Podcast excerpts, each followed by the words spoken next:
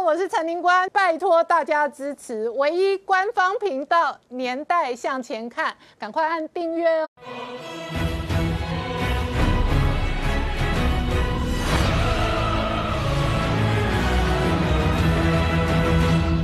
年代向前看，向前看年代。大家好，我是林官，欢迎我们忠实观众跟粉丝朋友扫描 QR Code 订阅《年代向前看》YouTube 官方频道。我们看哦，美国大选现在争议不断，川普出来召开记者会，他强调计算合法选票，他是合法赢家。可是拜登也出来开记者会，他说他将胜选，他是赢家。现在双方陷入内战，美国的宪政危机哦还有的打。然而呢，以目前前为止，开票之逼近哦，任何一方就算最后成功，而且顺利入主白宫，可能都是弱势的白卡总统。同时呢，这个宪政危机跟宪政的空窗期，到底会它拉到多长的时间点哦？外界观察的是带来什么样的政治跟军事的？变数，特别是中国在西太平洋的军事扩张哦，会不会影响到台海的稳定，乃至于西太平洋跟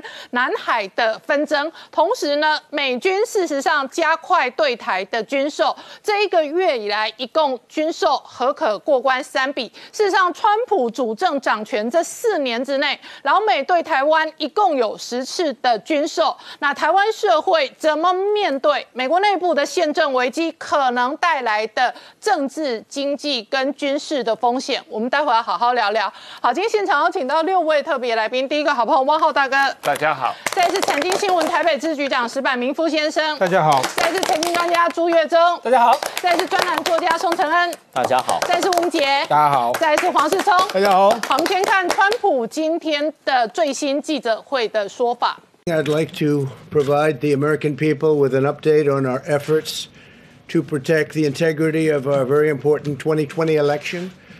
If you count the legal votes, I easily win.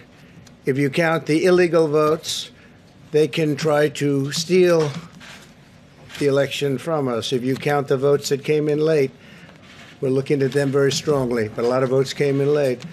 I've already decisively won many critical states, including massive victories in Florida, Iowa, Indiana, Ohio. To name just a few, we won these and many other victories despite historic election interference from big media, big money, and big tech. As everybody saw, we won by historic numbers. And the pollsters got it knowingly wrong. They got it knowingly wrong. We had polls that were so ridiculous, and everybody knew it at the time. There was no blue wave that they predicted. They thought there was going to be a big blue wave. That was false. That was done for suppression reasons. But instead, there was a big red wave. And it's been properly acknowledged, actually, by the media. They were, I think, very impressed. But that was after the fact. That doesn't do us any good. We can't let that happen to the United States of America. It's not a question of who wins Republican, Democrat, Joe, myself. We can't let that happen to our country we can't be disgraced by having something like this happen. So it will be hopefully cleared up, maybe soon, I hope soon.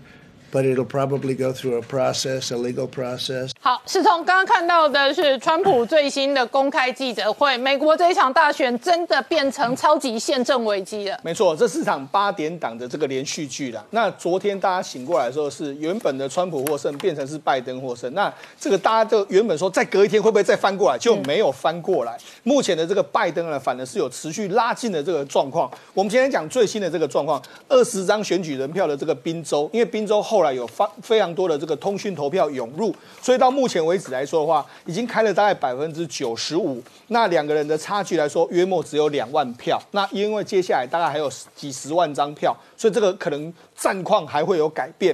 另外一个北卡，北卡目前呢，这个川普是稍稍微的领先，但是因为他们这个选票截止日还没有结束，所以这个也还会有变数。再来是乔治亚州，乔治亚州目前开了百分之九十九，那目前的两个人差距只有。一千七百七十五张，但是还有剩下大概一点八万张的选票还没有开出来。在内华达州，两个人也差距非常近，那这个也是川普希望能够获胜的。另外一个新的变数就出现在亚利桑那州，亚利桑那州的这个选票，目前两个人差距呢，从原本的七万多票拉近到只剩下四万多张票，而且好像在亚利桑那州出现的这个通讯投票是对川普比较有利，所以你看现在整个看起来的话，两个人似乎还是陷入在一种焦灼混沌的这个局面里面，还没有还没有改变。那于是呢？川普在这个今天的时候呢，最新的这个谈话里面，他是因为是选举完之后，他第一次现身在白宫的记者会里面讲，他其实开宗明义就说。如果只有计算合法的选票的话，我会很轻松的获胜。嗯，所以言下之意就是说，他觉得，哎，我本来获胜啊，结果为什么后来一大堆这种所谓邮寄选票进来？他认为民主党在偷走我们的选票。嗯，他所以他觉得，他觉得说，这个对这个计票的过程，对美国的社会或是对美国的人民来说，都有很大的打击。他说，哎，在计票的过程，哎，我叫我的民众去监票，又不能够监票，所以他认为说，这里面有非常多的这个。这个所谓猫腻在这里面，他就说：“你看，我们这次是获得胜利啊，我们很多共和党籍的都大获胜啊，大家都以为会有一个蓝草，其实没有啊。”他说：“甚至还可能出现一个红草。”他讲了这么多，不过呢，我们必须跟大家讲，主流媒体因为现在川普呢在推特上面不能够讲话，在 Facebook 上面不能讲话，结果没想到他今天这个记者会里面。主流媒体直接给他中断直播啊！啊，三个公三个 ABS，还有这个 CBS，嗯，还有包括说 MSNBC，就直接把他他讲到一半就给他停掉，然后停掉就说他就在讲谎话。就这样，所以你看，即使到目前为止，美国的主流媒体还是就是在封锁这个川普的这个发言。就是他在白宫召开公开记者会，对，可是美国主流媒体直接卡断他，说他说谎。对，没错。然而他还在进行抗议跟诉讼，美国媒体。就比大法官还有权利，直接指控他的总统，就直接说对，就是也不让他讲完了，就直接中直播就把它中断掉了。那除了这个之外，因为川普阵营他现在当然是主打，就是说你整个开票过程或者整个过程有非常多舞弊的这个状况，现在就有很多很多的消息开始慢慢的出来。譬如说在密西根，密西根州就有一个选务人员就说，哎。我接获到我主管的命令，本来是十一月四号才会寄达，那我就把它邮戳改掉，改成十一月三号，所以这里面就可能会有一点点的争议在这里面。另外，包括说像这个美国的这个宾州，宾州原本是这个要多三天嘛，多三天就是从十一月三号之后多三天都可以到，就没想到他们当地的这个投票机啊。就还在运作，不断的在运作，他那陆续陆陆续续有很多的选票慢慢被找到，甚至之前还有这个媒体就直接说，哎，密西根州曾经出现过这个拜登在一一夜之间多增加了十三万多万票，然后这个记者截图之后发在这个推脸书上面之后，马上宾呃密西根州就说，哎，没有没有，这个数字是不对，我们再把它改回来，哎。所以人家说，哎，你有改过这样的痕迹在这里面。那甚至亚利桑那州爆发一件事，是说在属于川普的这个票仓里面来说的话，有人刻意提供给那种会这个我们麦克笔有时候不是水会印到反面去吗？他用那种故意给他水很多的，然后印到反面去之后，造成投票无效的这样的状况。所以你看现在，然后甚至这个水这个。还有说什么费城的一夜之间就增加两万多张的选举票，那这个都让整个川普川普的小儿子甚至还转发这个讯息，但是主流媒体照样屏蔽一些相关的，你只要真做票什么相关有有关的影片，全部都可以说这是假新闻，这是不正确的新闻。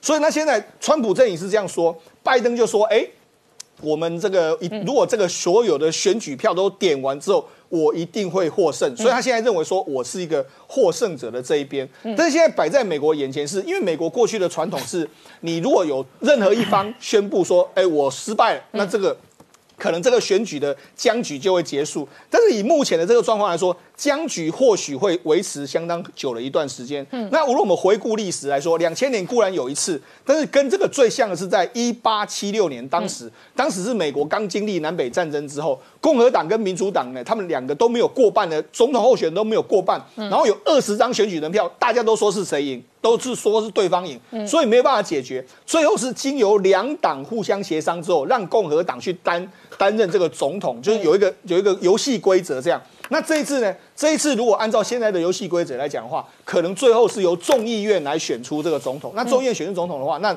现在当然是共和党可能会略占优势了。那如果一直到一月二十号都没办法有这个总统的候选人的话，那就先由裴洛西来暂代总统的这个职位，然后再看新总统到底是属于谁能够出现。好，我请教一下汪浩大哥，你怎么观察现在的发展？对现在的发展。呃，川普和这个民主党最大的争议就是民主党要求所有的票都要点都要算，川普说只有合法的票要点要算，非法的票不能点不能算。那问题的关键是。怎么定义哪些票是非法的？嗯，谁来定义这些票啊？谁来决定？那所以川普现在是要到每个州都去打官司啊。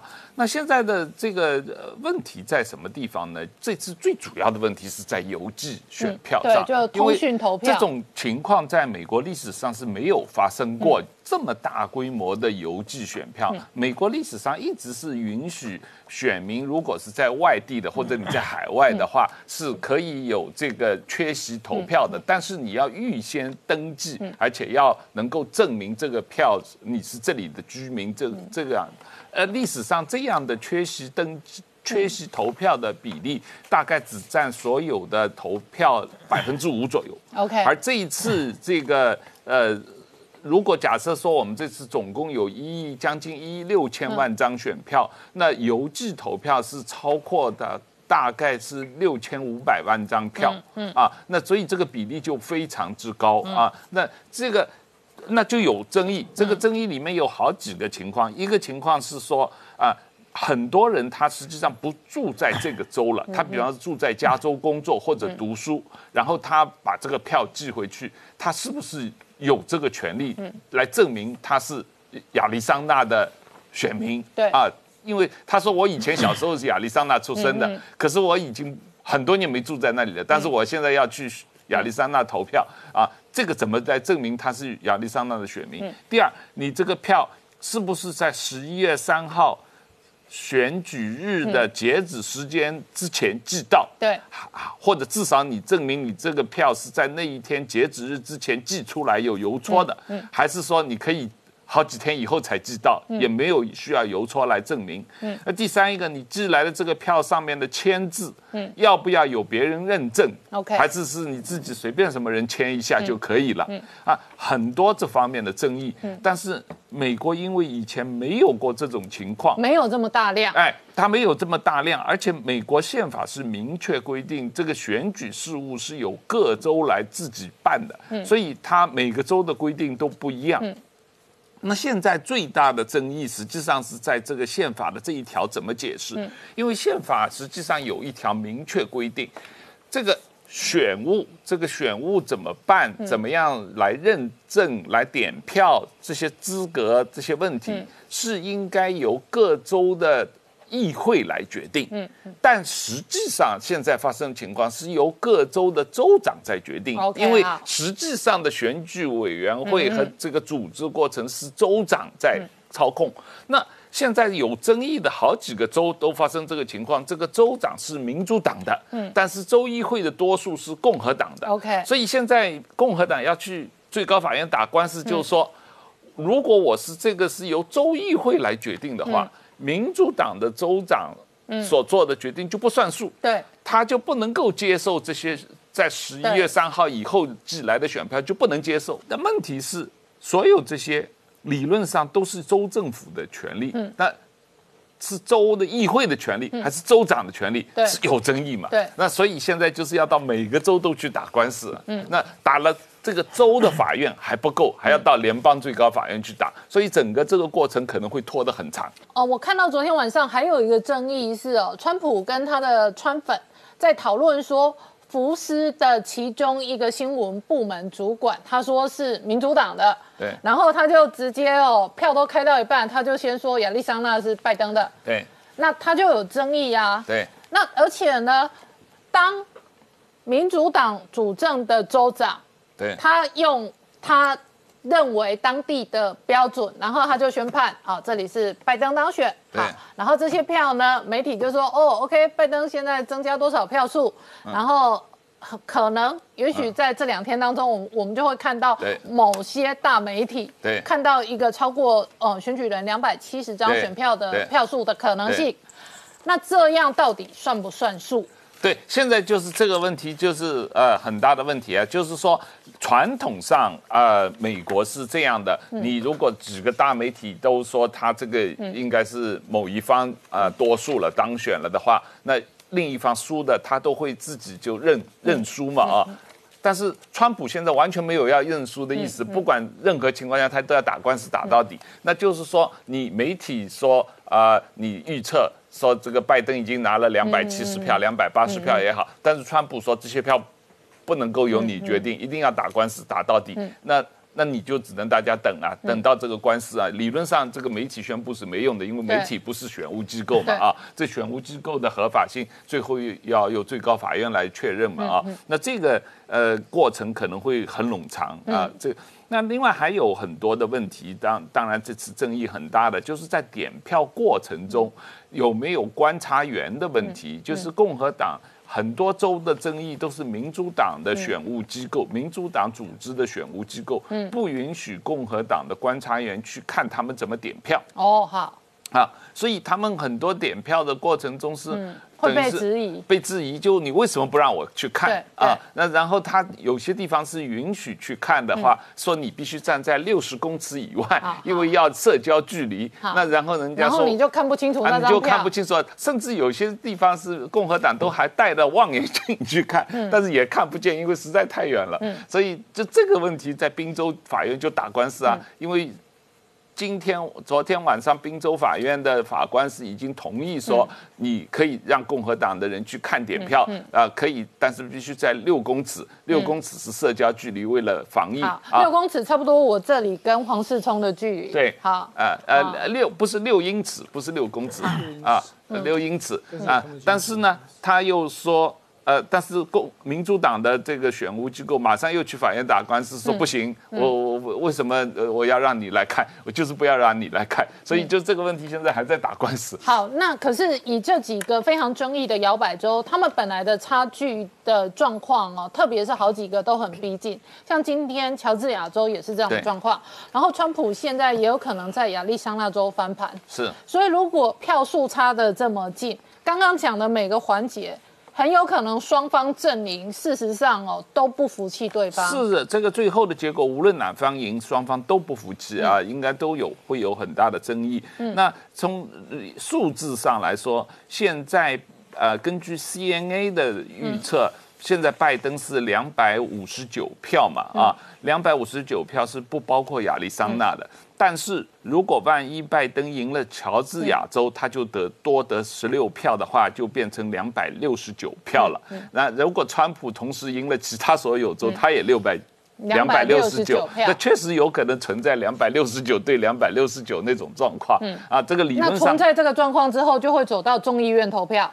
对，这个呃众议院投票又是跟大家理解的不一样，因为众议院是呃民主党是多数啊，但是。他们众议院就这个问题，如果是呃总统的投票，他是每个州的民主党的众议，每个州的众议员来决定你要投谁。嗯那共和党占的州多，比方说在加州，比方说有好几个众议员都是民主党的，但是他也就只有一票。对，我们用简单的概念。你现在看到的红色是地理位置，对，所以共和党掌权的面积大，对，面积大，然后州数多，对，民主党在几个人口重镇啊，纽约啊，加州啊，对，啊，掌权，而且长期是铁票，对，但是州数少，好，所以这里头一直有很多争议哦，比如说，假设是呃全面的普选。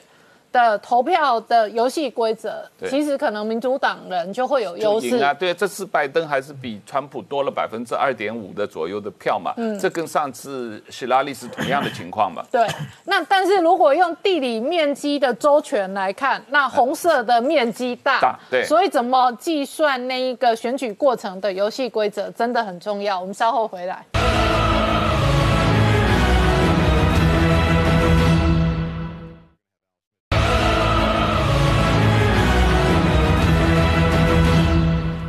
年代向前看的节目现场，我们今天聊的是美国的总统大选，果然衍生出一场宪政危机的风暴。这里头最大的选务公平与否，或者有没有舞弊的空间，那很大的争议就在通讯投票上。我们再看片段。I've been talking about mail-in voting for a long time. It's it's really destroyed our system. It's a corrupt system, and it makes people corrupt even if they aren't by nature.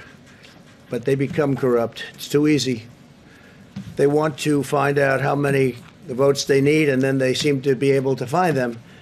They wait and wait, and then they find them.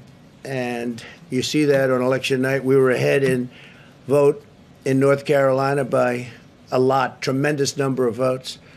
And uh, we're still ahead by a lot, but uh, not as many because they're finding ballots all of a sudden. Oh, we have some mail in ballots. It's amazing how those mail in ballots are so one sided, too. I know that it's supposed to be to the advantage of the Democrats, but in all cases, they're so one sided.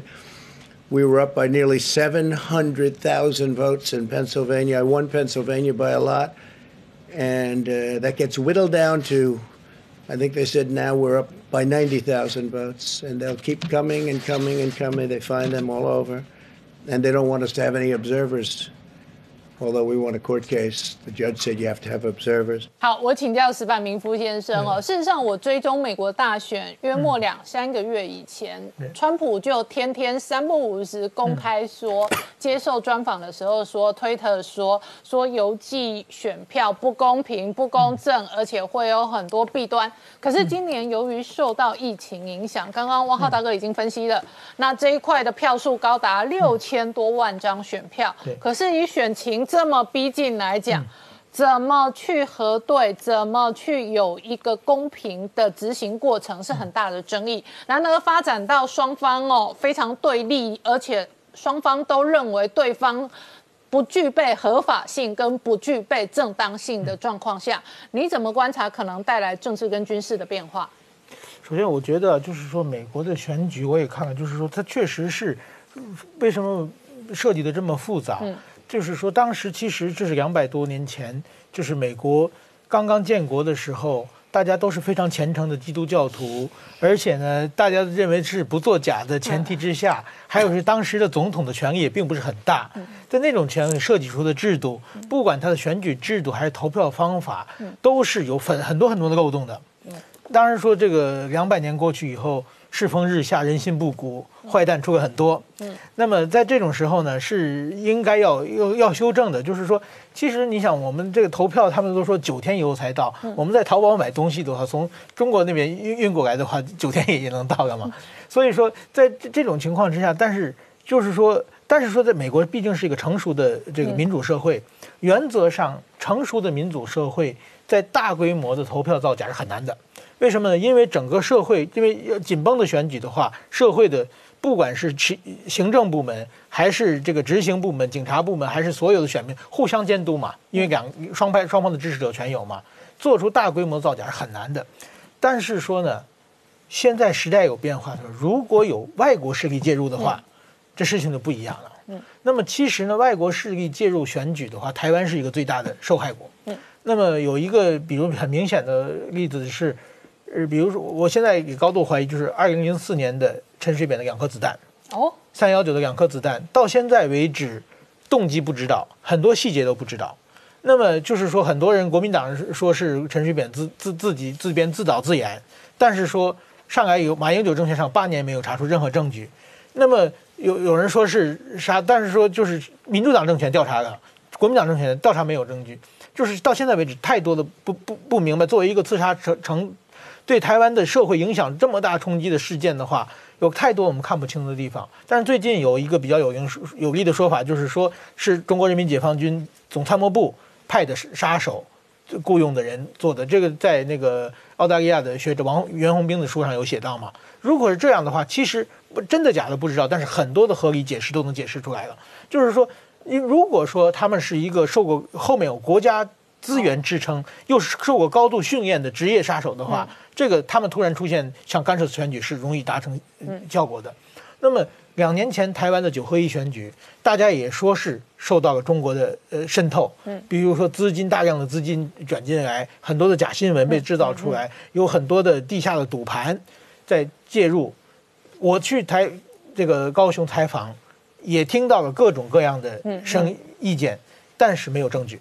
嗯，所以说当时我想。蔡英文政府也调查了，但是抓不到证据。嗯，如果说当地人作假很容易，如果是外来势力有意的职业的一群有职业能能力的很高能力技术，后面有国家资资源支撑的话，这是容易成功的。对，所以说呢，在这种情况之下呢，这一次美国的呃投票，就是说因为这种邮寄选票有有漏洞是这个选票会在长时间离开任何所有人的监视。对，如果说想想造假的话，就是说办得到就是因为不是如果如果一一换一换一个卡车就可以嘛，换一车假票就可以嘛。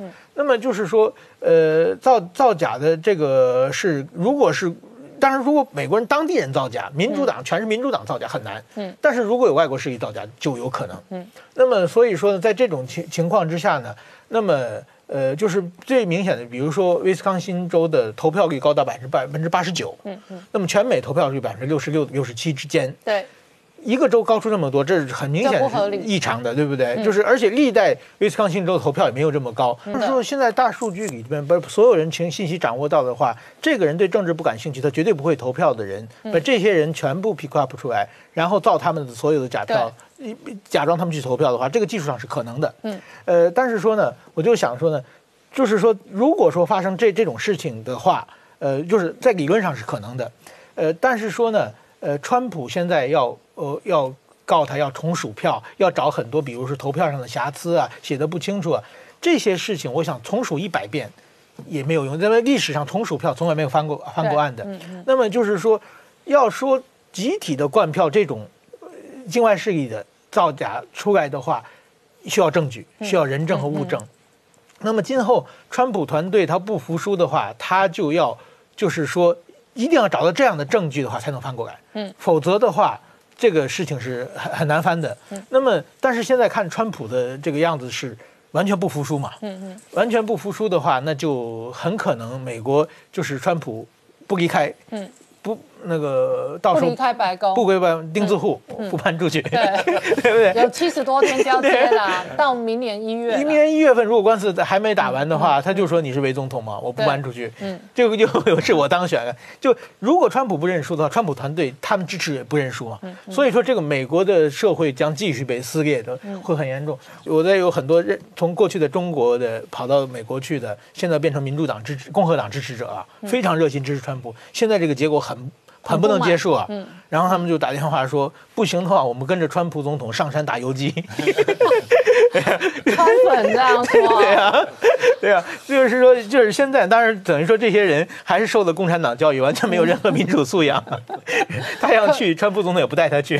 这是一场对川的公投，川只要还在第一线，他的川粉一定还有一定的政治能量。对，所以所以这这这是问题很严重。但是我觉得最后呢，我想川普是不可能上山打游击的了，但是他一定会在最后还是用司法的手段啊，用司法的手段就是说打官司。但是他他如果没有证据的话，就如果就是他虽然大法官六个是共和党的，但是说拿不到像全美国人哑口无言的证据的话，还是会派派派拜登赢。所以说，在这种大的场面上，我想。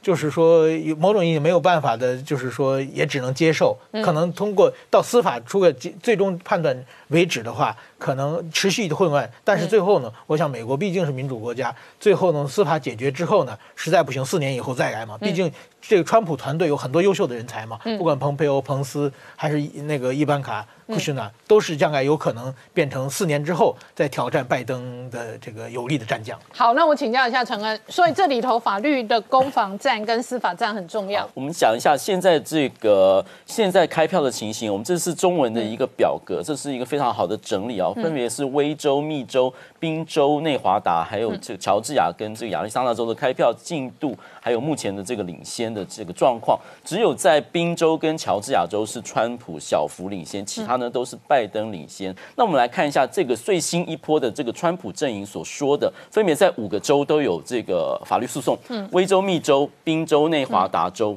还有就是乔治亚州，那我们把它分类哦。第一类就是叫做重新计票，嗯重新计票其实是一个自动的，也就是说呢，有三个州是威州、乔治亚跟宾州，然后如果是双方的差距在百分之一以内，就是自动要重算。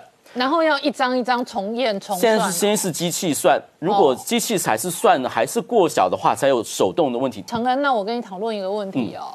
就我对人性的理解啊，如果是呃机器这样子验，比方说我们一家五口好了，然后我是妈妈好了啊。宋承恩、那个朱月忠每天都不在，我都熟他们签名啊啊！我帮这两个签一签，然后回寄回去，这张选票能算吗？现在就是这个规则，这个牵涉到说选票是不是你自己投的嘛？签名给 FBI 比对也是可以比对得出真假的啦。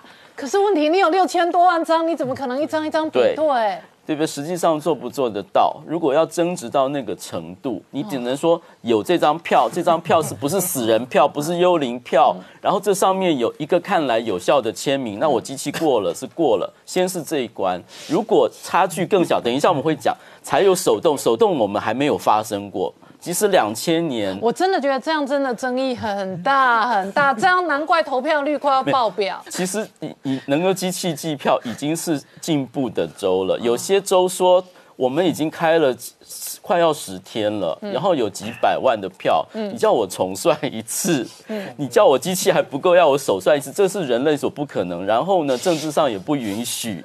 所以第一关是真的是机器计票，这个是这个是实际上情形。问题是这三周呢是威州是川普落后，然后乔治亚其实是拜登落后。也就是说，申请重新计票的时候，看我们最后演变，有可能是川普，也有可能是拜登，这是第一个。但是跟正如刚刚石板所讲的说。重算其实能不能翻盘有两个因素，就是说是不是大量选票重算的话，很少有大量选票说转编的。第二个是是不是关键州？好，所以这是第一个是重新计票的类型。第二个类型是选举舞弊，这发生在内华达。川普说，我看到有人把。这个截止之后的邮寄票混到前面的邮寄票去，结果就告上法院。法院说，请你提出证据，他提不出真正的证据，所以这个派他败诉。这个就是显示说呢，你寄票没有大批的，但是你又有大批的混进来的票，你必须要证明，那才能够翻转结果。那么第三个类型是停止计票，那它它分别在宾州、乔治亚还有密西根说，嗯，就算到现在不要再算了。但是它的理由就是说，邮寄选票有很多的弊端，但是什么弊端它就举不出来。目前呢，宾州已经说，密西根州已经说不行，我不不准你啊说停止。那其他州也是在算，所以这个也没有成功。第四个类型就是这个前案续打，嗯，就是在这个呃宾州的时候呢，本来他们共和党去挑战说。三天内的票可以进来邮寄票，那宾州法院是宾州最高法院是说可以，这原来规则就不改。那他现在希望那个这个最高法院来这个介入，最高法院还没有决定。那么最后讲一下两千年的情况，必须要讲两千年的情况，就是布希跟高尔，这是一个非常特殊的情况，因为开完其他的州只剩一州的这个当时的佛州只有二十五票，问题是高尔跟布希都没有两百七，所以变成谁得佛州谁得天下。然后第一关看起来只有两千。票的差距，所以就说自动验票就机器验，不验还好，一验只剩一千多。高尔就说要手动计票，这个时候呢，佛州的这个这个总总总这个事务官说不行，我照我州法律必须有一个期限，我要宣布结果，所以我照法律来，现在是什么就是什么，所以就宣布布希当选。结果高尔就告上，最后告到最高法院。最高法院的问题是说，可不可以手动算票？要有没有一个？一般的规则就是大家都一样，比如说你刚刚说的签名，那如何认定签名？是不是有一致的规则？那过去算谁的票的，是不是全部重新来看？然后第三个就是说呢，是不是可以让佛州说你这个规定延期？我我联邦说你要延期就延期，结果最高法院说对不起，我们尊重佛州，然后我们也不手动计票，而且高尔就接受。所以我整理一下三个关键，第一个。第一个大原则看开票，嗯，票数数多少就是谁定。第二个看计票，如果生差距很小，我们就重算一次算计票。第三个，如果要翻转要有舞弊的证据，那必须要有实证才行。好，我们稍后回来。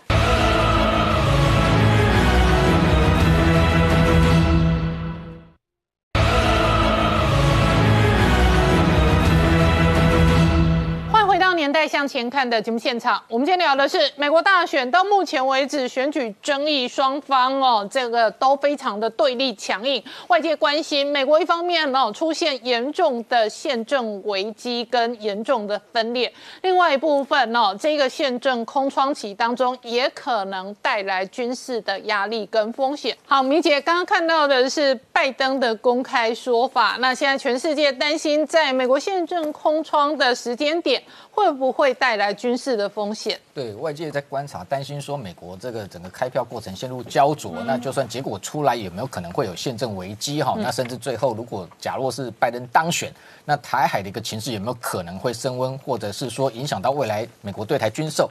那这个问题，我觉得还是要回到一个基本的战略架构的核心哈去探讨哈。就是说，我们今天担心台海的情势，就是说，今天如果中共企图要用武力的方式来并吞台湾，基本上首要的一个。因素必须要排除美国因素，排除美国因素分两个部分。第一个就是在外交上面，他要让华府啊，未来不管是谁执政啊，让他没有意愿啊介入台海问题、台海的军事冲突。第二个就是在军事上，要让美军也没有能力啊来这个介入所谓的台海的一个这个呃所谓的战争。那这样的一个大前提，第一个就是说他在外交上面，他第一个今天就算是这个。呃，拜登当选，他也要重修中美关系，哦，那等于说让美国没有政治上没有意愿介入台海问题，他最近的路其实是在华府，但是我们看到川普政府任内，他这一条路是不通的，所以他没有其他的一个方式可以这一个无计可施的情况之下，他只好在台海做一些武赫的动作。那军事上来讲，他。未来当然全力发展解放军的一个军力，那习近平又定了一个二零二七年的一个百年建军目标，也就是说，现在来说两个要件，第一个政治上其实路都还不通，就算是拜登当选，要重修美中关系也不是那么容易哦，这一定要花很长的一个时间慢慢去修补。那真正的要影响到说让华府。呃，没有意愿来介入所谓的台海问题，我觉得四年的任期恐怕都不够哈。第二个，军事上，解放军现在是没有能力可以跟美军对抗。那美军现在有能力在第一岛链内外压制解放军的情况之下，它这一个因素是这个条件是不存在的。那换句话说，在现在来讲，短期内来说，这两个因素只要没办法排除，其实解放军他还是不敢哦真正的对台动武。那最后还有一个很关键因素，当然是台湾的自我防卫能力。台湾的自我防卫能力，我们看到就是说，川普政府，我们先前大概有稍微盘点过了，过去不到四年任内，多次已经十度的对台军售，那包含第一次是用这个包裹式的七加一，好，七项军售跟一项商售，那出售了台湾包含像反辐射飞弹这些本来就已经有具有攻击性的武器，然后像今年，呃，七项的武器，我们先前也陆续谈过，都是属于精准远距，哦，具让台湾具备反制能力的这些所谓的装备。那这些武器其实哦，慢慢未来几年内，台湾陆陆续续的接收之后，其实也要花点时间让它形成一个战力。那有了这批武器之后，基本上台海的一个防卫能力就在短期内已经算是可以迅速提升。也就是说，让解放军未来要用武力的方式这个夺取台湾更加困难。所以这些基本的战略的要素，如果今天北京都没有办法在一时之内排除，对他来讲，要在这一个利用。哦，美国大选，不管是这个开票结果，或者是说拜登当选的这一个未来的一个政治发展，要用这样的一个契机来契机来对台动武的话，对他来讲，其实失败风险还是非常的高哈。所以整体上来讲，就是说，如果他不会没有办法，也没有能力啊，全面。武力犯台的情况之下，他可能会采取其他的方式持续骚扰台湾，不管是先前我们讲的各种超限战的模式、和平统战的模式，或者是说用所谓的灰色行动来骚扰台湾，这个我相信会持续进行哦。那包括像最近这个国防部在立法院报告谈到说。解放军今年军机这个侵袭台湾的西南防空识别区已经高达两百七十几次哈，这几天都还持续有出现。那它的一个目的，国防部的解读认为说，非常有可能会宣布划设南海防空识别区。那在过去在川普政府任内，基本上这一个解放军他还是有所顾忌，所以他这样的一个计划不断的往后拖延。但是如果今天拜登当选，当然用这样的一个非军事的行动，用政治上的一个方式，然后来阻拦这个台海的一个。周边的一个海空各国的自由航行，这样的一个做法可能性的确就相对升高啊。那当然对台湾来讲，最主要的，我觉得未来要防范是说，如果他今天划设南海防空识别区，等于那个区块有可能就是在阻拦台湾到东沙之间空中的一个运补啊。他会未来要求你这个在他 ADIZ 里头所有的台湾的军民航机进入的时候，可能都要通过向他通报，然后要他允许才能去。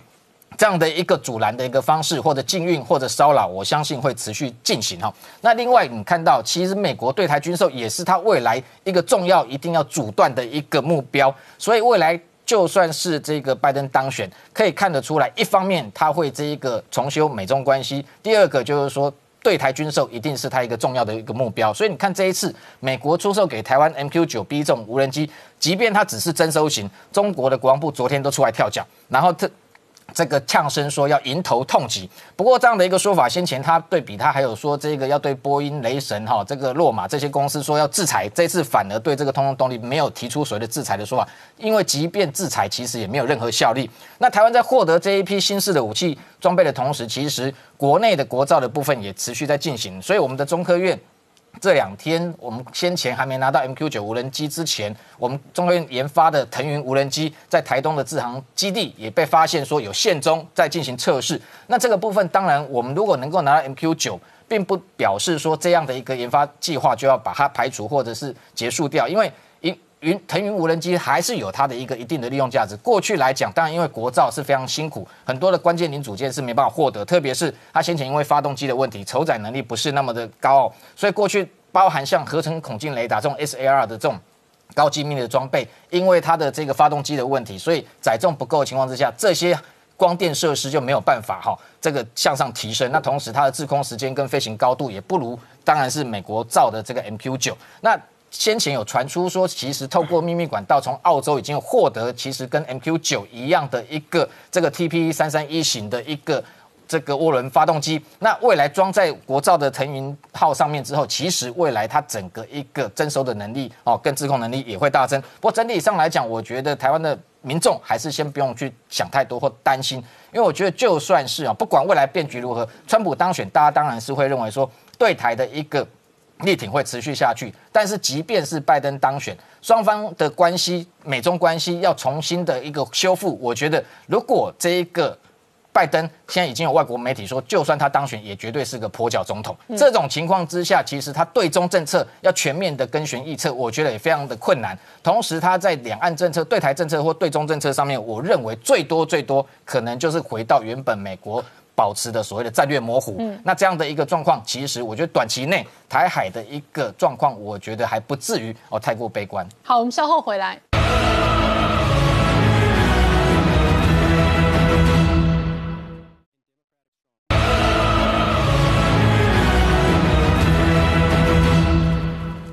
年代向前看的节目现场，我们今天聊的是美国大选带来的内部宪政危机哦，全世界都睁大眼睛看。那月中这两天美股大涨哦，那你怎么观察哦？美国可能对金融市场带来的新一轮的变化？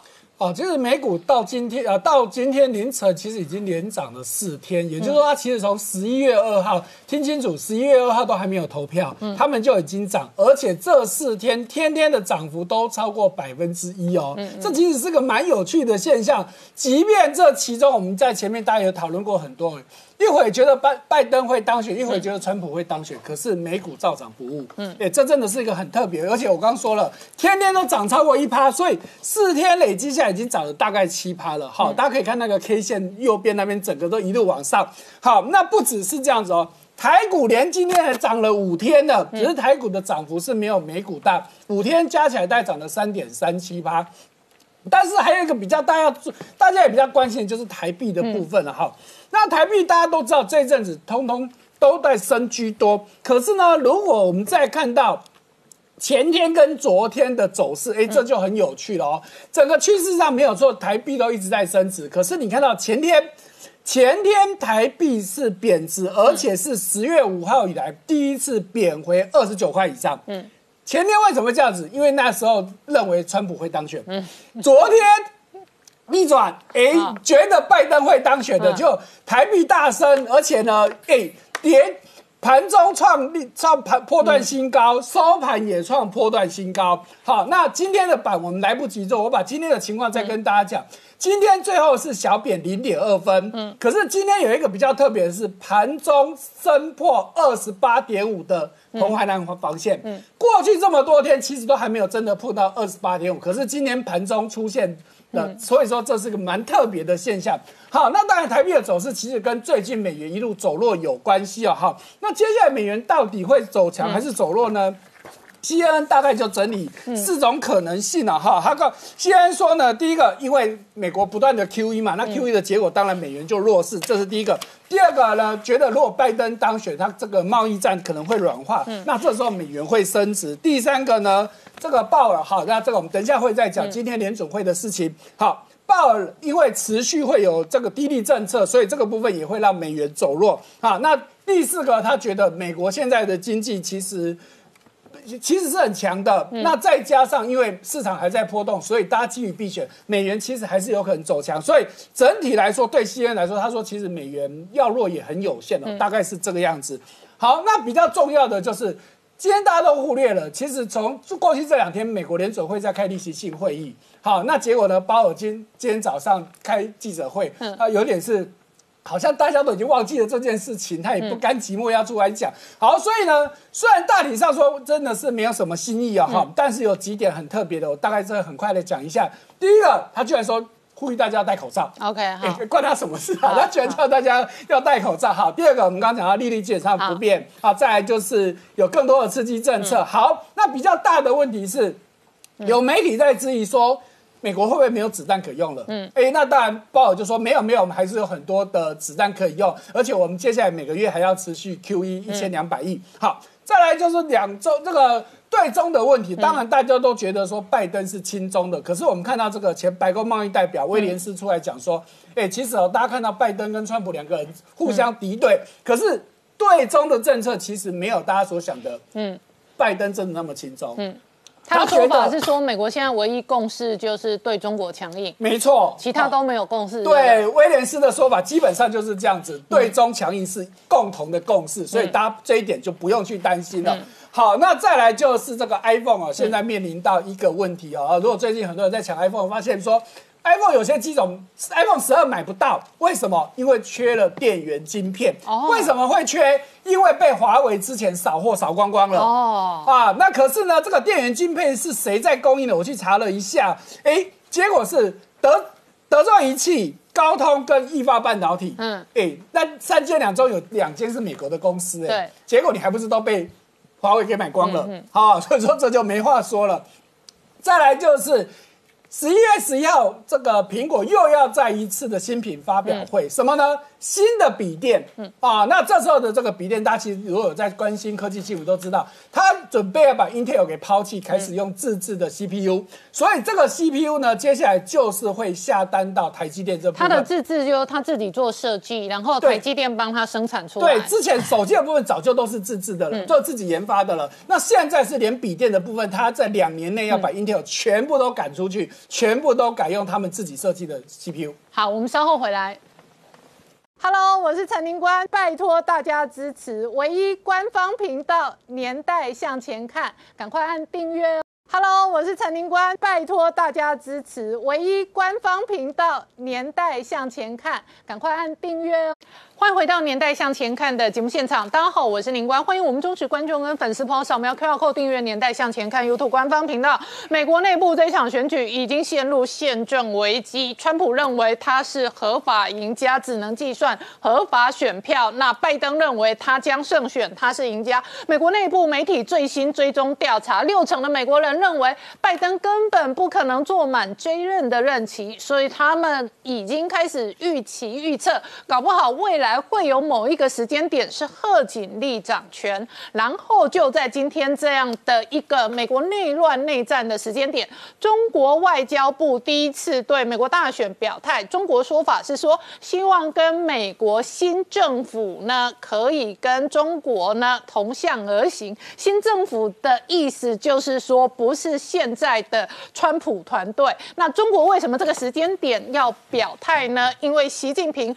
公开对全世界喊话，他说：“中国要成世界市场。”不再是世界工厂。好，习近平这一个表态到底会带来什么样国际关系的变化？事实上，全世界都观察到，这次美国大选当中，超限战、讯息战非常的混乱。那外国势力当中呢，包含美国内部的媒体认为，普丁跟习近平搞不好是美国内部分裂当中的最大赢家。最大赢家会带来什么变化？我们待会儿好好聊聊。好，今天现场有请到六位特别来宾，第一个好朋友汪浩大哥，大家好。再是曾经新闻台北支局长石板明夫先生，大家好。再是财经专家朱月忠，大家好。再是董立文老师，大家好。再是两岸政策协会谭耀南老师，大家好。再是吴杰，大家好。好，我刚刚讲哦，敏感时间点，全世界到目前为止举足轻重的政治人物还没有公开表态，但是习近平喊话了，习近平告诉全世界，这个时候他要做世界市场。好，王浩大哥，我刚刚播给观众朋友看的是美国大选后，习近平出来对全世界喊话。他不是说中国将成中国市场，他是说中国将成世界市场。这个跟一九八九年全世界反中封锁抵制之后，他立刻对全世界说中国会开放，欢迎大家一起闷声发大财。那不闷声也可以一起发大财。然而这个时间点，习近平喊话哦。中国要成世界市场的同时，中国外交部直接说希望跟美国新政府，意思就是说旧政府他丢丢包了。他说，那当然希望新政府是与中国同行，这个也是中国外交部相对明确的表态政治动作。你怎么解读？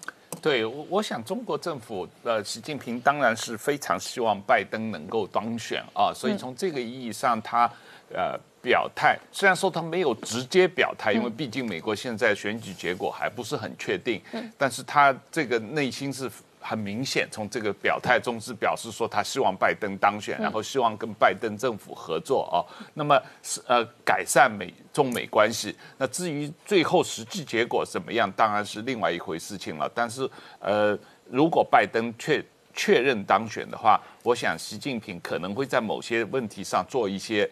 动作做一些姿态，使得这个拜登也有一个借口可以来改善跟啊中国的关系啊。但是，嗯，比较值得评论的就是习近平刚才你播的那个提出所谓中国是世界的市场的问题啊。那呃。我觉得这里面有几个值得关注的数据，大家都知道。这个第一个，当然，中国虽然是十四亿人，有六亿人是人均收入一个月不到一千人民币啊，所以这个市场实际上的一般老百姓的消费能力是有限的啊，这是第一个。第二个，所谓中国市场、中国消费，百分之四十是政府开支。也就是说，政府的收入和开支占 GDP 的比重非常之高啊，将近百分之四十。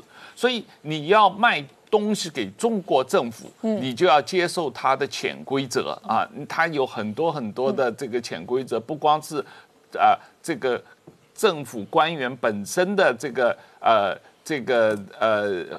贪腐过程，你要怎么样贿赂他啊？另外一个就是说，你怎么样这个要啊卖他东西，你就要听他的指令啊，而且你必须强迫的技术转移给他啊。所以这也是一个比较大的问题，所以它不是一个真正意义上的公平开放的自由市场啊。这是第二一个。那第三一个，当然说中国现在整体本身的 GDP 的。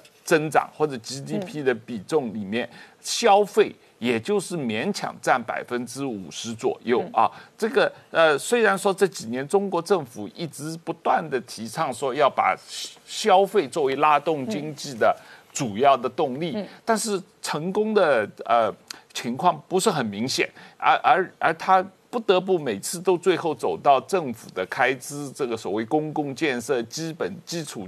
设施建设来推动经济的增长，所以从从这个意义上来说，呃，中国的私人消费、一般老百姓的消费，实际上是蛮疲弱的。啊。这个从我们前一段时间有讨论，这两年中国的总体的汽车销售的情况很软，中国实际上啊，今年的呃手机销售也很很软啊。呃，这个 Apple 最近一段时间一直有在说，在中国的。销售也是不符合预期嘛啊，那实际上有很多这方面的问题，因为毕竟这个呃，呃，中国的一般老百姓收入的增长，实际上已经到了某种程度的瓶颈啊，因为它的整个呃。政府对整个经济和社会的控制，占整个社会经济的比重越来越高，国进民退，就造成了这样的一种结果。嗯，那汪浩大哥，我请教你哦，一九八九年天安门事件之后呢，全世界对中国有一个严重的、严肃的抵制。那个时候的中国是非常弱势的，中国在经济上非常弱势，在生活上，在各式各样的国力的呈现上都非常弱势。最后呢，一九九二年邓小平南巡开放，然后他以开放试点跟开放经济、改革开放，至少招商引资，然后对全世界说他在经济上会走不一样的路。于是有了珠江三角洲的发展，有了往后作为世界工厂的长期的经济结构跟历史的发展。对，现在他讲的不是世界工厂，现在他对全世界说：“我有一个世界市场，你要不要？”他对谁说？比方说好莱坞，哎，这些明星你们拍的电影《花木兰》卖的那么烂，为什么？因为今年中国市场没给你上啊。不然迪士尼你不会亏钱呐，NBA，我告诉你，你来中国打球，你身价不一样，你代言 Nike 呀，你的代言费的中国代言价都不一样。他告诉全世界，我有中国市场，那我们必须非常严肃的面对，中国市场是他给你就有，就是花木兰给你播你就播，那其他的不给你播你就没有，所以中国市场有没有有？但是是他掌控这个中国市场，不是公平竞争，不是哎，我们五个人拍电影，然后五个电影都能播放，然后看谁票房好，不是。所以为什么这些年来美国的几个跨国企业，或者我刚刚讲的 NBA、好莱坞、迪士尼？他都被批评亲中，因为没有亲中，他吃不到中国市场。对，这个确实是啊。我刚才有说，中国的市场起码有百分之四十以上是由政府开支来决定的啊。那这个中国政府不光只是要呃直接干涉由政府开支的消费，它也直接干涉个人的消费。就像我们讲的看。你可以看什么电影？对，中国政府来决定啊。你可以在我市场要给谁赚钱，我决定了。对，给你迪士尼赚钱还是给你 Sony 赚钱，没关系，我决定。对你哪一部电影可以看什么，也是政府决定的。那你中国国内的那个前。前年、去年我们可能有很多那个这个宫廷戏，突然之间政府决定下架了，你就下架了啊！所以它不是一个正常的市场行为，它完全是一个政治行为啊。那同样的情况，你刚才讲到，可是它的市场很迷人嘛？对，是啊，是啊。它当然了，这个市场呃，大家想象的规模是大，可是说老实话，真正挣钱的也并不多啊。我们昨天有提到，像微软这种状况，它在中国市场努力了这个三十年，可是真正的利润是非常少的，因为中国大量的盗版啊。那同样的情况，Google 当年也是进了中国市场，但是很短时间就不不得不被迫撤出。那脸书到现在也没有真正意义上进入中国市场嘛啊，所以中国这个市场它不是一个真正意义上的自由市场，它是一个政府主控的，等于是政府是给你一个施舍，他想要。给你一块肉啊，给你吃一下，你就吃一下。可是明天他不给你了，你一点办法也没有。而且他今天给你这块肉吃的话，你有一大堆条件必须接受啊！你不能够搞台独，你不能够讲这个呃支持香港人权。不只是外人是这样啊，马云的。蚂蚁金服本来有中国市场，是两天前习近平对全世界喊中国要变成世界市场的时候，就把马云的蚂蚁踩死啦。是啊，是啊，就是这样的一个情况。所以就是说，它整个市场它不是一个公平竞争、透明规则和自由开放的市场。它是一个共产党主控的人为限制的市场。那当然了，每个人都可以自己决定你要不要去这个市场挣这个钱。你愿意去挣这个钱，你就必须付出很多价值上的代价，你必须付出很多人格上的代价，你必须付出很多这个呃这个呃政治上的代价。那当然有很多这个呃明星啊愿意做这个钱，那当然这个是他个人的选择了。好，那我请教石板明夫先生，你怎么观察现在的变化？等于说，习近平最近呢有很多新的外号，一个叫“习绕绕”，天天绕台，飞机绕台；还有一个叫“习摆摆”，一左一右不停的摆动。那么就是说，他最近跟美国大选也有关系，去深圳改革开放给邓小平献花，好像走改革开放。然后一转身呢，又回去参加抗美援朝，对，然后又说要把世界提高世界对中国的依存，然后一转眼又把蚂蚁金服关掉，对，然后现在又说这个开放市场，开放世界市场，所以说呢，他自己呢是一左一右，到底他想要什么就很难说的。就是说，你中国你要开放中国市场，不是说你说就可以嘛，嗯，那么一定你要做很大的努力的。当年我在北京写邓小平秘录的时候，我查过邓小平年谱。邓小平要把中国开放中国 中国的时候，下了很大的功夫。他那好几年天天的见人，什么包玉刚啊，什么霍英东啊，就是香港的有钱人和科学家，不停的见人，不停的承诺，嗯，花了很长很长的时间，嗯，中国市场大家才放心敢进来。那么现在习近平，你天天去抓人，一会儿又抓个破获好几百节台谍案，而且你的钱，你和东西卖市场，卖完钱以后你拿得出去吗？对不对？这些钱对不对？他会不会就是说只只能人民币只能在国内消化？他的所有的政策是往左走的。他说打开市场的话，是根本没有人敢进来的。但是说呢，最近呢，他看习近平最近突然间这种改革开放方面的话。说的稍微多一点的话，我觉得跟美国选情有关系。嗯，就是过去呢这一年半来啊，基本上是川普骑在他身上，左一拳右一拳的不停打他，他拼命的护着头，是这种状态。现在呢，终于川普现在忙了，他他要去打拜登去了，所以说呢，习近平缓过气来，站坐起来喝口水，然后呢，他就想怎么办？他当然说呢，这一年半两年左右的跟美国的贸易战。对中国的体经济的体力消耗的非常大，那么他这个经济压力非常大。他现在当务之急的话，他笃定如果拜登当选的话，那么我先跟美国先把经济弄起来。正好现在晶片上次买了很多，现在快用完了。哎，一看如果川普下台的话，那他可以把这些接上来嘛。那么然后又欢迎全世界呃来中国，就是说。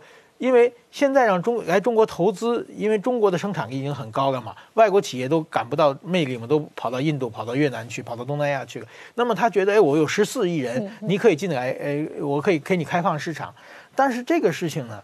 十四年，呃，不是二十年前，中国参加 WTO 的时候，朱镕基就说过，说过以后，但是你说开放，结果人家你没有开放啊，人家把别的国家把市场给你开放了，你的企业可以随便去卖卖东西，但是比如说中国的银行，嗯嗯嗯，银行金融行业全是全是中国银本土银行，根本外国银行在中国赚不到钱啊。中国的石油，所有加油站都是中国的什么中石油、中石化嘛，那广告行业。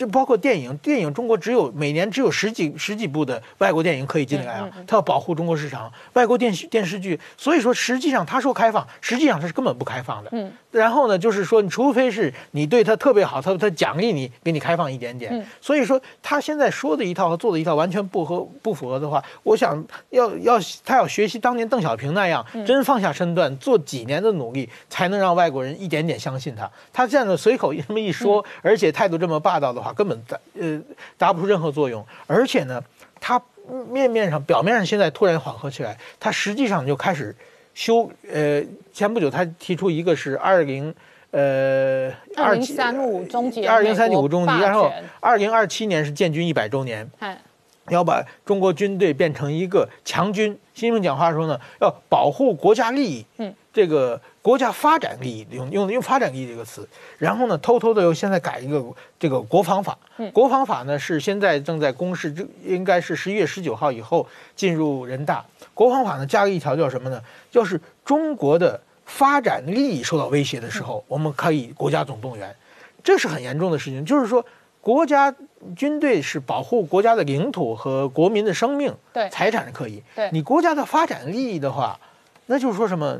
你不卖给我晶片，我可以打你啊，是用这种逻辑嘛？这个其实呢，二战的时之前呢，日本经有点像啊。日本当时就是美国掐断你的石油嘛，日本没有石油以后，就日本的发展意义没有了，就最后就突然就就发动了太平洋战争嘛。那个是那个时代的价值观，但是今天的你你把发展利益这个放在法律上，其实呢，就是对周围的国家是一种威慑，是一种恐吓。而且还有一个呢，其实呢，他习近平的二零三五年的时候呢，他提出二零三五年把国家经济 GDP 翻一番嘛。对，翻一番的时候呢，其实现在二零一九年中国的呃这个国民生产值差不多是美国的三分之二左右。如果翻一番的就的话，就是比超车美国，超车就是差不多。现在美国也要成长嘛，但是就会超过美国。超过美国之后呢，中国呢又把这些强军，二零二七年强军起来，这全套的动出来呢，就习近平想做毛泽东，然后想把毛泽东想做没完成的事情做好。嗯，那么。就是我刚才讲，当时日本要跟对美开战的时候，讲的最凶的人有个人叫石原莞尔，他写了一本书叫《世界最终战争》。当时呢，他是幻想最后日本和美国世界两大强国最后发动战争。那么其实呢，习近平的他讲的中国梦、中华民族的伟大复兴，其实和当年的日本那些军国主义的想法是一样的。他要恢复中华秩序，就是说以中国为顶峰的这个金字塔型的国际秩序。那个时候呢。就是一定要跟美国要最终一战嘛。嗯。那么现在呢，最终一战他当然要想自己看得到嘛。所以把设定到二零三五年的时候，中国的经济要超出美国，中国的军队也强军啊。当到时候呢，再把美国打倒，然后实现他的中国梦。其实基本上呢，习近平是一边的，就是说表面上跟你赔笑脸，我要发展；一边呢，他还是为着这个中国梦一直在做努力。当然说也不要太担心，就是这是属于他一个人下棋嘛，他从来的计划呃从来没有实现过嘛。所以说马上呢，他要面临的就是美国的，如果说川普变成拜登的话，中国对中国的外界压力骤然减减少的情况之下。第一先出现的就是说，中国国内的共产党的反习势力会抬头，因为过去是美国天天打你的时候，大家他可以用抗美援朝、抗用各方面凝聚党内嘛。现在当外敌消消失的话，内患马上就起来。所以说呢，我估计他想的二零三五，他单面的最大的难关是二零二二，他能不能连任的问题。好，我们稍后回来。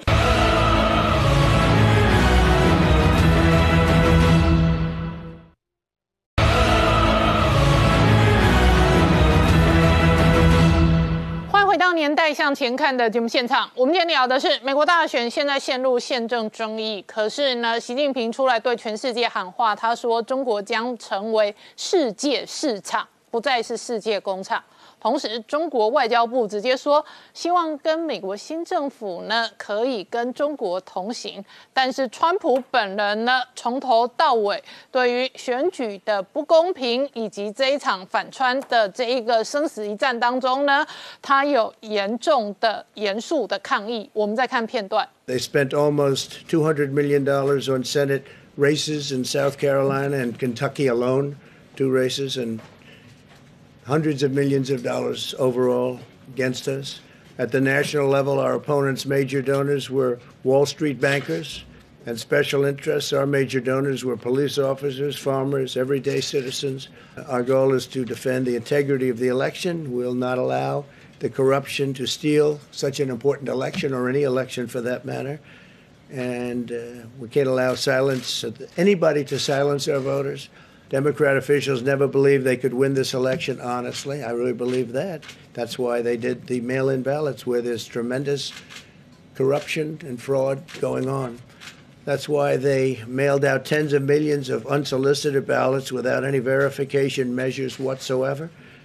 And I've told everybody that uh, these things would happen because I've seen it happen. I watched a lot of different elections before they decided to go with this big, massive election with tens of millions of ballots going out to everybody, in many cases totally unsolicited. 好，我请教一下谭老师哦。美国大选开票开到这里哦，双方阵营基本上都不服气。现在看起来哦，外界最担心或者认为最糟糕的状况哦，正在逐步发生。是啊，呃，这场美国大选啊，全世界瞩目。那么在选前啊，大家就在做分析。那大家问我说这个谁会当选？我说我不知道，看起来拜登的这个民调高一点哈，机会大一点。那我就被问到那最坏的状况是什么啊？我说最坏的状况就是拜登赢一点点，川普小输。可是，在选举开票的当天是川普赢的，但是因为通讯投票的比例很高，而且大家知道通讯投票是有利于民主党的。那通讯投票开出来之后，两天之后、三天之后翻盘，嗯，那么这个是最坏的状况。不过现在看起来啊，最坏的状况是一步一步逼近了哈。那么川普翻盘还不是真正最坏的状况，最坏的状况是说，川普主张说这场选举是大规模的、刻意的舞弊、嗯，作弊，啊，那么灌票啊，那么不诚实。所以现在正式开始的这些法律战争，简单来讲，把它分析成四种不同的法律战。所以我们把它叫做说，川普的四场法律大战。怎么说是四场法律大战呢？第一场法律大战，实际上他已经进行了。他十十一月三号的时候，当天就讲，半夜两点钟开记者会说，我现在要要求各州停止计票。嗯嗯，停止计票，当现在好几周到现在还在算票。可是怎么停止计票呢？这看起来法院没有审理这个这些诉讼案。也就是说，现在这几周马上就要算完了，还在继续计算这些票当中，所以这第一场打法律战大概呃没有戏唱了，成效不彰啊。那可是第二战啊，那第二战是什么呢？就是说重新计票。嗯，这个重新计票，那个各位就记得两千年的时候啊，那么高尔在佛州很些微的差距落后的时候，他也是用重新计票的方式哈。所以这个重新计票在各州法律都有规定。每一周规定略有不同，但大致的概念就是可可以想象，就是在非常接近的情况之下，那么就重新计票。比如说，啊，威斯康星州川普到目前只输了百分之零点六三呢，那这个的这个威州的法律就是说，你在零点五趴之内就自动计票，如果超过你也可以提出申请。所以像这些州，包括威斯康星州、密西根州、宾州啊。那么甚至就是说，宾州、乔治亚州如果被翻过来的话，亚利桑那州、内华达州，这个川普都一定会申请重新计票。重新计票会花非常非常多的时间。对，台湾的投票是人工计票，重新计票是律师去唱唱票去去监票。美国的重新计票要一张一张去过那个那个电脑感应器，它要一张一张的 scan。那如果票不小心沾到水了、沾到油污了，scan 不过去的话，还要人工看。非常非常花时间。我讲的这个是在一般的状况的重新计票，那重新计票会不会改变呢？很难说。大部分的情况之下，重新计票都很难去翻盘。所以这个是第二场法律战啊。那么第三场法律战呢，就是刚刚讲川普说的选举诈欺跟选举人诈欺，这两个不太一样啊。选举诈欺是指说你这个选务机构有系统性的舞弊，嗯啊，有系统性的有瑕疵，譬如说你的票。用川普的政治语言就是说，忽然一些我的票不见了，嗯嗯，忽然一些呃这个大量的全部都是投这个拜登的票，通通通通在通讯投票的方式出现了，那这个叫做选举诈欺。那选举人诈欺是什么意思呢？就是说选举人啊，你你明明说你要通讯投票，你收到了一张临时票，结果你又改变主意了，你说我亲自要投票，嗯，这个可以的，这可以的，但是那一张占临时票就作废嘛，可是。如果你那张临时票你投下去了，结果你当天又跑出又投一票，这是不是就投两票了？对，那这个是选举人诈欺。那选举人诈欺在美国是刑事罪名啊。哦，这这个你你你不可能一个人投两票嘛。那所以这是选举人诈欺。那选举诈欺跟选举人诈欺，这个都必须要去提出来。在各个州提名刑事诉讼，这个不是一个案子，这是每一个州的很多个案子。那那这些也很冗长。对啊，那这些案子这这个这个这个计算下来啊，比如说你有选票遗失啦，或者说你的这个呃重复计算啊，或者是说你这个有些东西不见啊，不管是故意的还是过失的，不管是州选务单位的作为不作为，这个每一个案子每一个案子审理，其实第一个要花很多时间，第二个到最后的结果我们不知道，第三个。虽然联邦最高法院有管辖权，可是他会不会受理或者并案受理这个事情，过去在大规模就各个地方的选区哈，有一些小小的选务争议啦、诈欺的一些诉讼，这个很常见。可是大规模的会去撼动结果的，嗯，好，总统选举结果的。就目前为止还没有发生嘛，所以这个东西这次规模最大，对啊，这次至少六州，跟高尔那一次只有一个佛州还是不一样。而且高尔的佛州是重新计票哦，我讲的这几场战争的重新计票的那场战役，你现在还有说，我现在还有说诈欺嘛，嗯，就是集体的舞弊嘛，而且是选举人也这样，这个全务单位也这样哦。那这个最最高法院要不要受理，我们都不知道。那还有最后一个就是。川普一直一直讲的，说，譬如说以宾州为例啊，你宾州有这个一个选务的规定嘛，哈，就是说你在十二十一月三号当天好投票，三日之内邮戳为凭，嗯，收到的都算在里面，嗯，那比方说你十一月三号之前寄到有通讯投票，这没问题啊。可是你十一月六号之前邮戳为凭，他收到都算，十一月七号就不算，这是宾州内部的规定嘛。那在选前这个事情就变成了一个法律的诉讼。哦。可是联邦最高法院并没有去宣告违宪，但是他也没有说可以，所以这个事情就留待选举之后，如果产生诉讼的话，那么进行诉讼。那这个案子呢，我几乎可以百分之百的保证，川普会去在这个部分做诉讼。只是说我们现在不晓得那三天的通讯投票到底有多少张了，对，而且也不晓得这些票哈到底是怎么比，多少投川普，多少投拜登嘛。但是你看现在，因为宾州还在计票啊。那他记的是哪些票呢？对其实很大的部分就是记这些票嘛，因为这些票就是后面收到的啊。所以，但滨州因为之前已经产生法律争议，所以他就把这些票已经分别计算、分开计算了，所以他是可以因为联邦最高法院的判决的结果会改变的，因为这些票是算得出来的。可是其他有些州就算不出来啦，因为他如果把票和在一起，他之前没有这个选务争议，那你怎么抽出来？因为票你已经开了，你已经拆了嘛。对，所以这是第四场战争，是根据各个州不同的规定，如果有违法违宪的部分，那么联邦最高法院有这个审理的这个管辖权，嗯，那么他可以在管辖这个审受理的过程中，会改变某一部分可改变的一个部分的。这个啊、投票的这个票数，嗯，但是这个票数会不会改变选举结果，这个就很难说。那以这场选举这样子打下来，到最后根本变成律师获成最大赢家。对，所以所以所以就说 输了美国，但是律师打很多诉讼发大财，而且打很久啊、所以选举有没有结束呢？没有结束，选举还正在进行中，但是现在已经进入了正式的法律的阶段。但是对问题是说哈，川普能不能够借由诉讼的方式来翻盘？哈、这个第一个哈，现在是政治语言，但是看起来就说法律上这个票已经开完了以后，我刚刚就讲了嘛，这个法院见啊，嗯，那法院受理受不受理，受理以后审理的结果是怎么样？那这个事情都会一案一案的出来，看起来。坦白讲，没有那么容易嘛。嗯，你说你诈欺舞弊作弊很简单，那你要举证啊。对，你要提示证据之后要审理，这第一个。第二个，他会不会改变结果？嗯，也不知道嘛。好，那第三个就是说，坦白讲哈，就是说，川普现在要做法律抗争，它的正当性有多高？嗯，这个取决于好几件事情啊。第一个事情就是说，你现在开出开票开出来你是怎么样？你是两百六十八比两百七十票哦，差一票输掉而已，还是就像这个当年两千二零一六年的时候，川普其实是拿下三百零六张选举人票，希拉蕊没有争执啊，就结束了。那川普这一次看起来，如果宾州、乔治亚州翻盘的话，其实拜登就是三百零六张啊，跟跟二零一六年一样，只是结果翻过来而已。那如果是这样子的话，他当然去抗争，法律抗争的正当性就会减弱。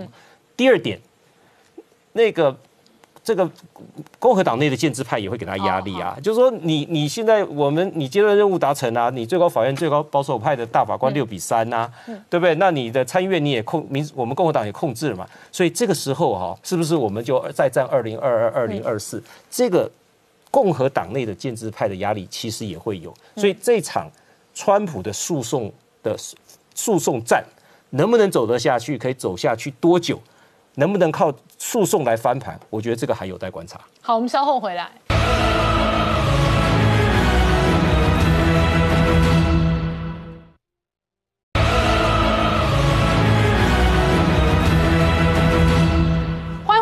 《向前看》的节目现场。我们今天聊的是美国的这一个总统大选带来了宪政的风暴跟争议。可是同时，美国媒体追踪哦，目前为止的最新民调，六成的美国人认为，拜登就算入主白宫，第一任很难坐满，因为七十八岁要做到八十二岁。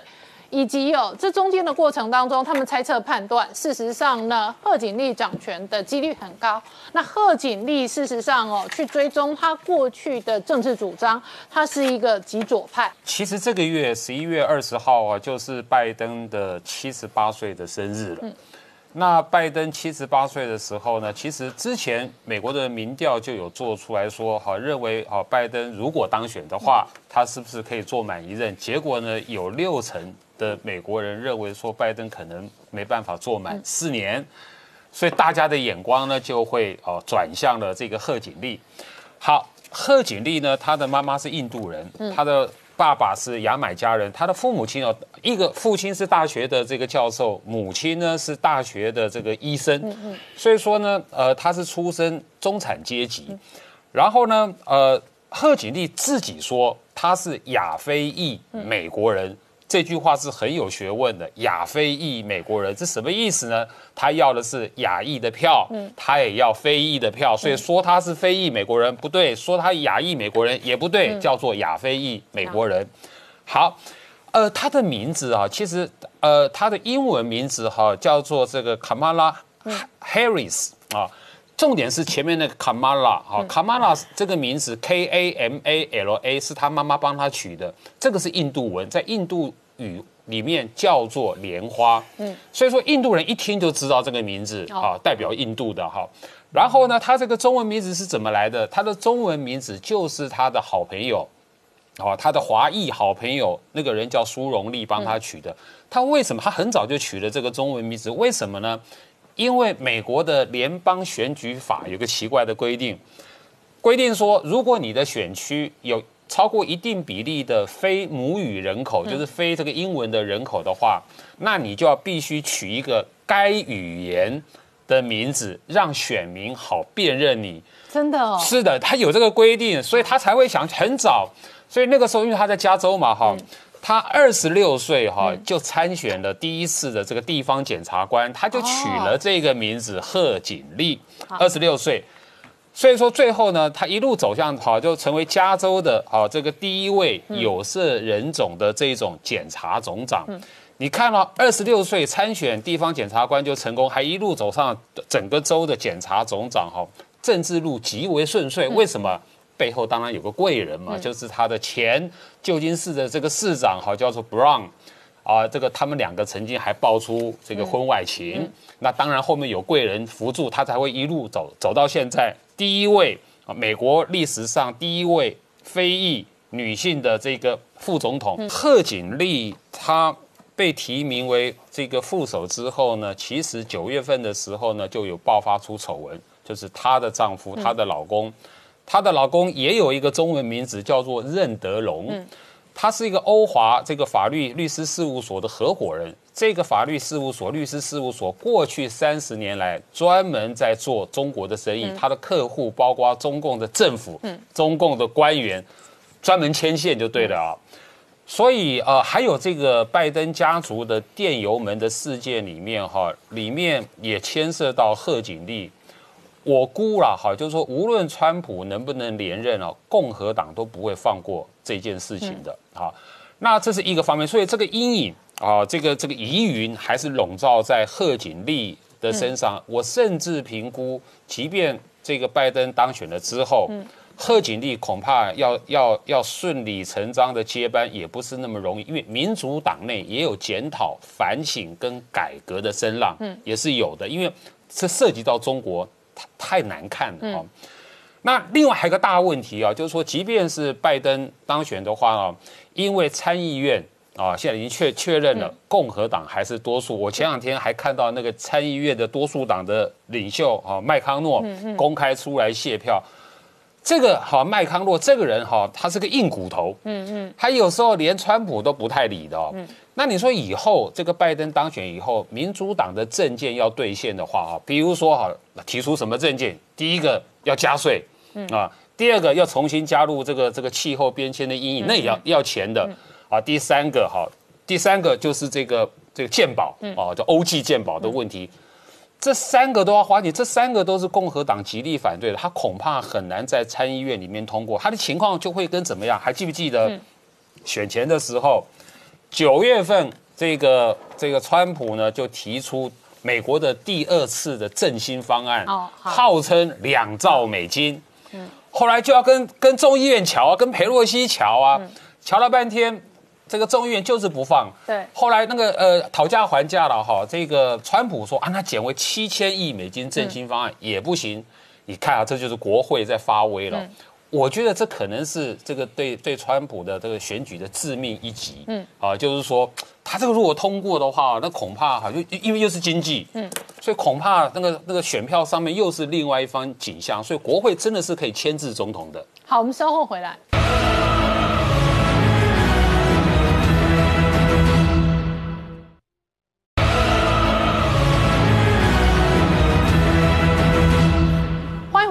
代向前看的节目现场，我们今天聊的是川普这一场选战过程当中，跟拜登哦打到几乎形同美国内部的内战。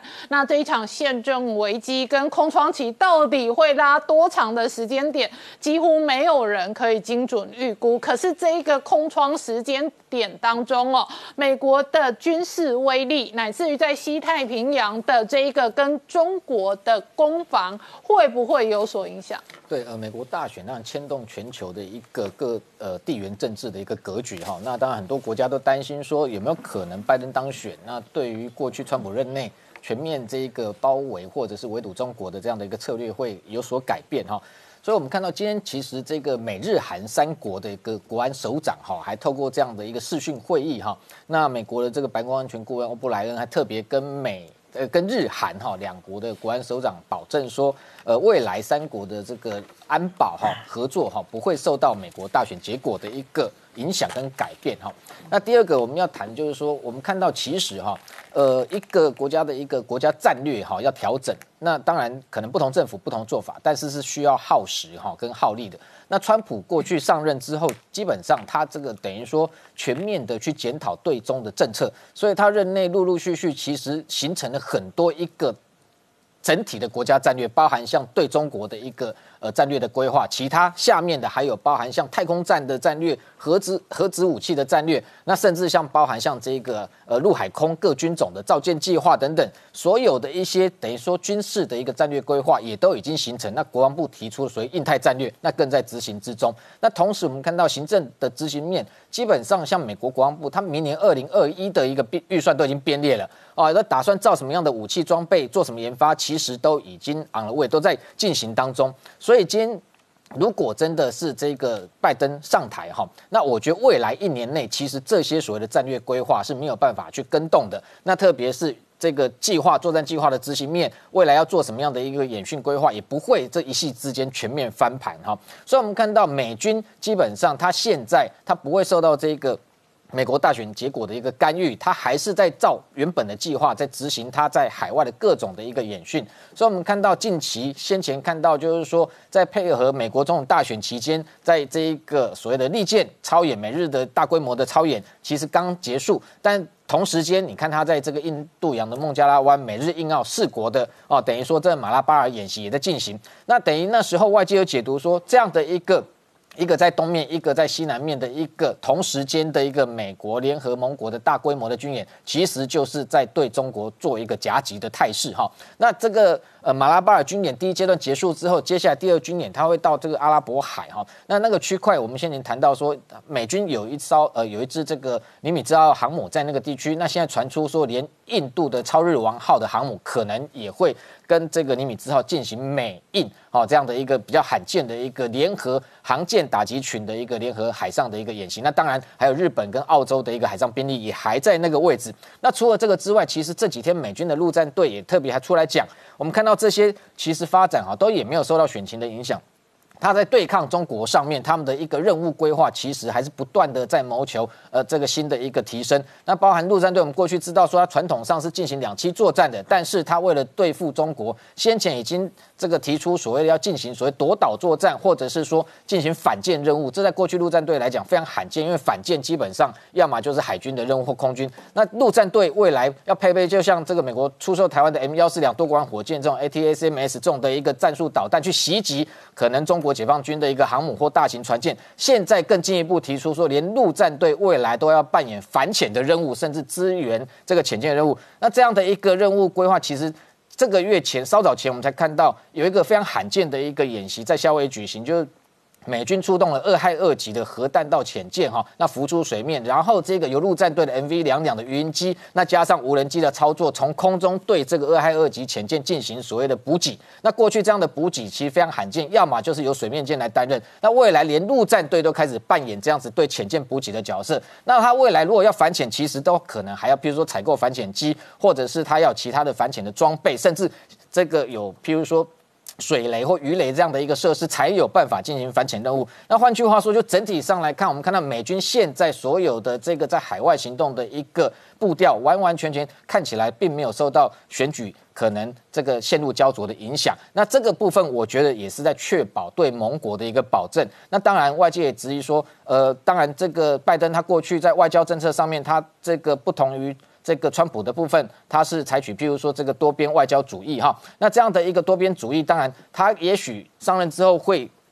进一步啊，这个恢复跟包含像欧盟、北约这些的关系，但是当然外界也担心它的多边主义会不会连中国都纳进来啊，变成说这个也是变成从这个化敌为友的一个走向。那这个部分我觉得当然要持续观察。不过我觉得短时间之内，不管是川普或拜登，如果即便拜登上任的话，那短时间在一年之内，我觉得这整个国家安全的一个大战略的一个规划跟方向，我觉得也不会这个一夕之间哦朝令夕改。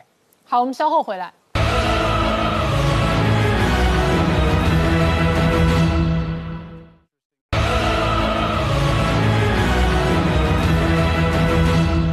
欢迎回到《年代向前看》的节目现场。我们今天聊的是美国大选陷入庞大的纷争的同时呢，习近平出来喊话，他说中国将成世界市场，但是月中。这个本来的蚂蚁金服的中国市场，突然就被吃了吗？是，这真的是一个大问题哦！一切真的是都怪马云，真的是大嘴巴啦。哈，但目前大家是这么认为啦。他现在问题还越来越大，什么问题呢？哎，中国官方哦，这个叫中国消费者协会，是个政府机构，居然直接跟你出即将举行的这个双十一节，各位消费者要小心哦，因为。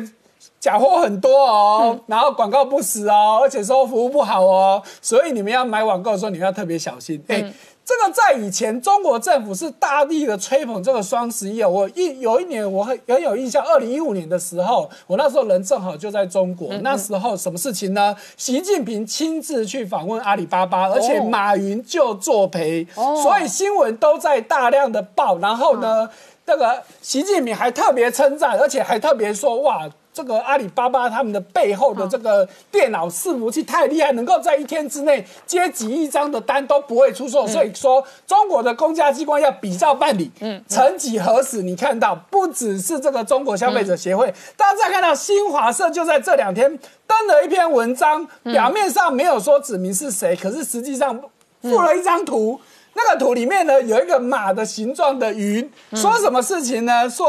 话不可随口，事不可随心，人不可随意。讲白话来说，就是说人不可以太大嘴巴，你想什么就想讲什么。好，我打个岔。新华社写文章，这篇文章内容说话不能乱说，事不能随心，人不可以随意。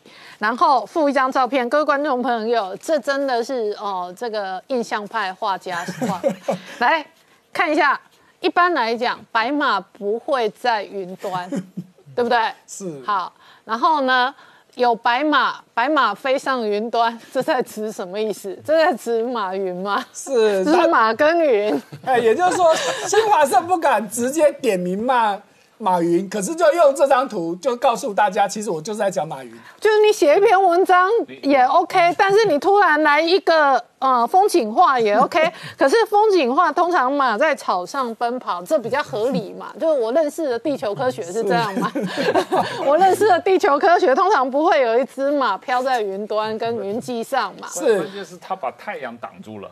毛主席是太阳，习近平是太阳。哎，你真的不会在北大念过书，我都想不到这一层，我太差了。好，所以新华社这个是很有政治意涵的，真的就是真的就。就是趁再再爬这个马云一把了，好，这不得这么说。好，那现在的争议真是没完没了。哈，本来这个蚂蚁 IPO 确定不能的，这马这个其实阿里巴巴他们也都同意要退钱。嗯，可是现在有一个部分，另外一个争议是什么？如果是你直接去申购嗯蚂蚁集团的股票，这个退钱都没有问题。可是。当初有些人是因为有五档基金说我可以买到蚂蚁的股票，对，所以有一千万人哦。就去买基金，对，大概六百亿人民币的资金就买这档基金，是因为他们说可以去买到这档股票，可是现在不能买了嘛，所以这些投资人要求退钱。问题是这这些基金当初在申购申办的时候说会有十八个月的闭锁期，哦。哦，换句话说要十八个月以后才可以退钱，嗯嗯，哇，那这问题就大了，嗯，可是你说这五档基金。名义上根本不属于阿里巴巴，不属于蚂蚁集团。那五档基金它不退钱，那这些人怎么办？可是这些人不这么想，就觉得你蚂蚁集团你就是要负责嘛。好，所以因为这件事情，马云的身价大跌哦。哈、那这个统计还是我三问你，朱月忠，我问你，以你行走江湖，人生在这个份上，新华社丢一张白马飘在白云上的照片，是你这个时候还在意你的银行存款的身价数学吗？哎，这个保命比较重要的。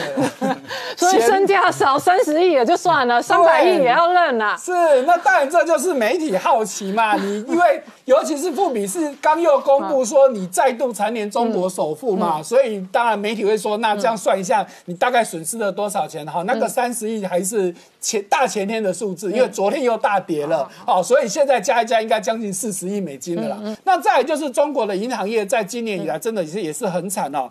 好，这获利大幅衰退也就算了。不良呆账，你看到五间里面有四间，每间都是两千多亿人民币起跳，这基本上又是一个很大的问题。好，今天谢谢大家收看《年代向前看》，也提醒我们忠实观众跟粉丝朋友扫描 QR code 订阅《年代向前看》YouTube 官方频道。我们同时在 IG、脸书、Twitter、Telegram 上面都有官方的账号，而我们订阅突破七十六万人了，不定期也会推出网络独播版本。欢迎我们的粉丝朋友按下订阅，按下这个小铃铛，按下全部通知，这样影片上架才会通知你。谢谢大家，谢谢收看。